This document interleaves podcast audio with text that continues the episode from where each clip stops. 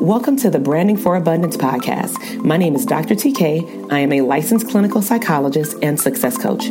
My goal on this podcast is to simply teach you how to proclaim your victory in your relationships, academic and career endeavors, business, money, and your mindset. Learn some simple tools and techniques to brand your life for abundance and live your epic lifestyle. All right, welcome back. This is Dr. TK. So, in today's episode and video, we will be talking about ethics 101 on social media for mental health therapists. So, let me scoot my chair back because this one is a doozy. This is the area that I see a lot of mental health therapists, especially the ones that I have had the luxury of coaching over the last few years.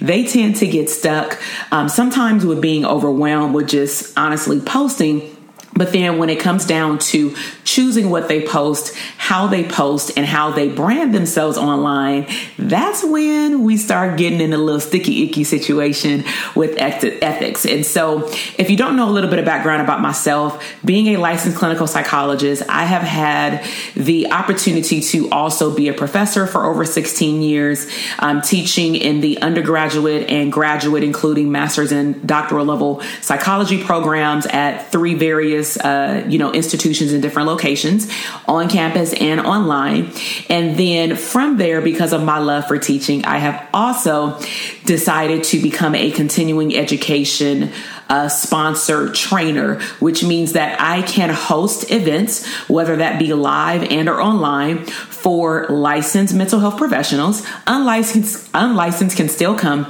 However, the licensed therapists actually receive continuing educational credits or units per their state regulations as long as they can receive APA credit.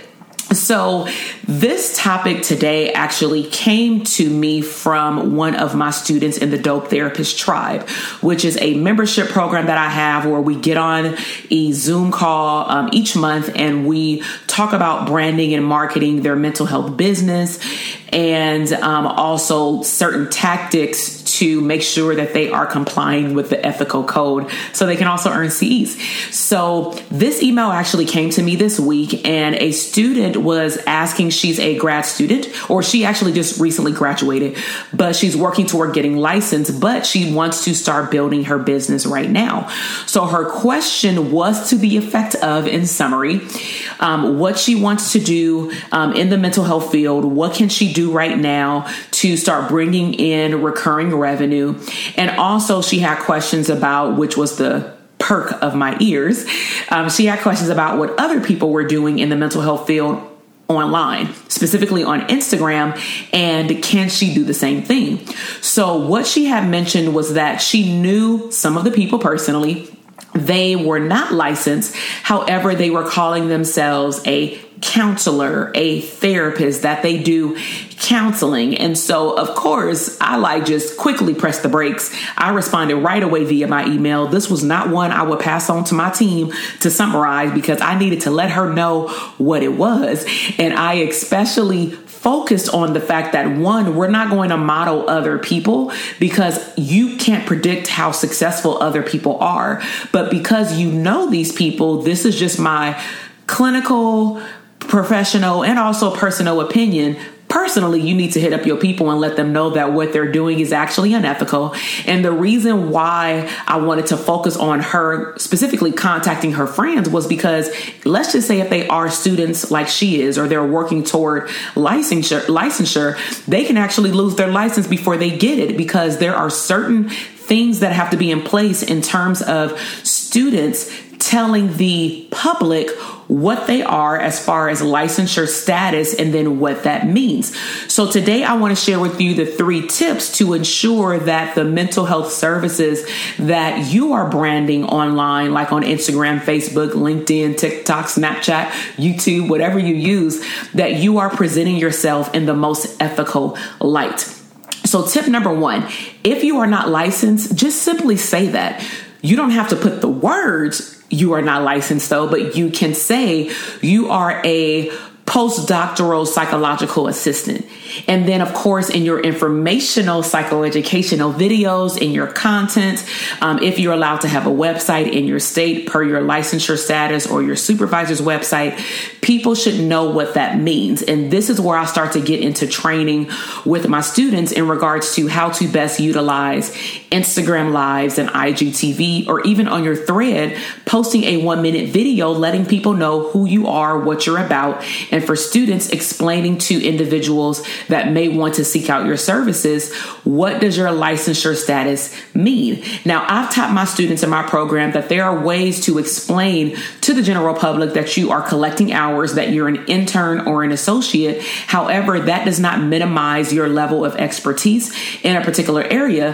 It's just certain regulations that are um, in place for the state before you get licensed to take these two tests. And before you take these tests, you have to accumulate 3,000 hours. And typically, when the general public hears that you've already accumulated 2,000, plus probably some that didn't count, then you have to accumulate another 1,000 and you have one more test to take. Most of them are actually okay unless they just know they want a seasoned therapist. Okay. So, number one is you have to proclaim your actual title and it has to be 1000% true.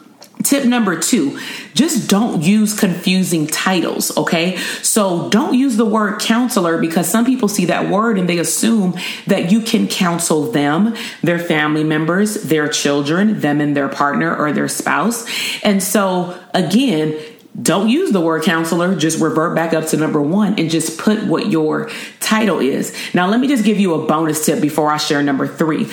A bonus tip to number one and two is do not make your Instagram name refer to you being a student because then once you've built your brand, you now have to go change your Instagram name. And now, if I don't know, your other Instagram name by heart, or I don't have other words to find you in the search box really quickly, and I don't have the uh, turn on the post notifications option on my phone, then I'm not going to be able to find your page. And if I can't find your page, I'm not going to search for your page. Okay. So, and the reason I say that, because I've seen some people that are on Instagram and they say future psychologist, future doctor, future marriage and family therapist of Texas or something like that. And I'm like, okay, you've built up this beautiful brand and now you're going to have to go change your name. That's not cool, right? So, last tip, tip number three um, you want to on your page put your license number or your internship number because I want you as a student, if you are a student, to start practicing on how to brand yourself correctly. Because once you get licensed, you'll actually have to put your license number somewhere. Now, for me personally, I do not have it on my Instagram page, but I have links to my website, to Psychology Today, that all have my credentials. And if you are a client, this is a bonus one for a client because maybe you just stumbled across this video or, or podcast podcast and you are just interested in what I have to present. So if you are a client or even if you're a therapist client and you are seeking out therapy services, do your homework. Look for the licensure type, status, and number on the person's website, particularly because it may not be on their social media. And that's not mandatory, but it's best practices. Okay. Because if you are promoting therapy, like come see me for therapy, then you definitely want to have your licensure number up there. On my feed on Instagram, I actually do not promote therapy because my caseload is full. One, you know, a, a large chunk of my business right now is given back to the therapist community because they don't have leaders like myself. Our leaders stopped in grad school, like, and maybe internship supervisors. Like, once you get licensed, you're on your own. You know, they like clean their hands of you. So now that you got your papers, you're good. So for clients, if you're seeking therapy, look for the license number, ask particular questions. If you want to know how long someone has been in business, ask them. If you don't understand the acronyms behind their name, ask them. For therapists, don't confuse clients by putting 5,000 acronyms behind your name. It makes no sense that if you, like, let's just say, for me, I received my master's degree in clinical psychology and I received my doctorate degree in clinical psychology. Why in the heck would I put MA, comma, PsyD behind my name? They both are the same credentials, but I will prefer to put the PsyD because that's the highest ranking position, you know, and uh, career title that I have, right? So I'm not going to put MA and PsyD because all you're going to do is confuse people. And some therapists do that because maybe you feel like it adds authority behind your name, but it doesn't. It just honestly confuses the hell out of your potential clients.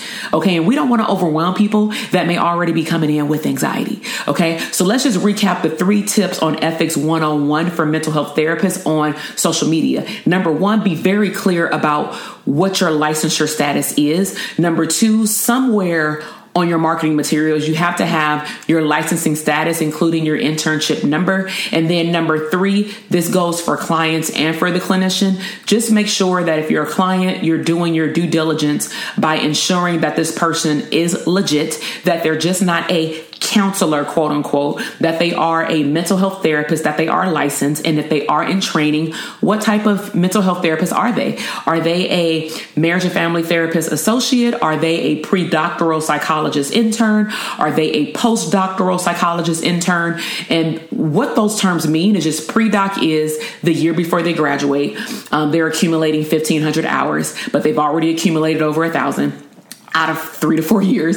And then postdoctoral student is they are accumulating hours actually after they've graduated. And that is the same as a marriage and family therapist or a social worker associate. We just go through two different boards to get licensed. So that's why our titles are different. So I really hope that you enjoyed this podcast episode or YouTube video. Um, if you want to hear about other topics as it relates to branding a mental health business, whether you are a psychology student, student and or you are licensed, please make sure to subscribe to my channels and please make sure to leave me comments below specifically about your biggest takeaway. I would love to engage with you. The only difference with like podcasts and YouTube videos versus a live stream is that I can't see you, but I would love to engage with you, okay? So again, make sure you subscribe and I cannot wait to see you on the next one. Bye. Thank you so much for listening to the podcast episode today. I am super excited to see your growth in your business, career, money, and relationships. Be sure to check me out on Instagram at Dr. TK Psych, where you can find daily inspiration and tips to live your abundant lifestyle.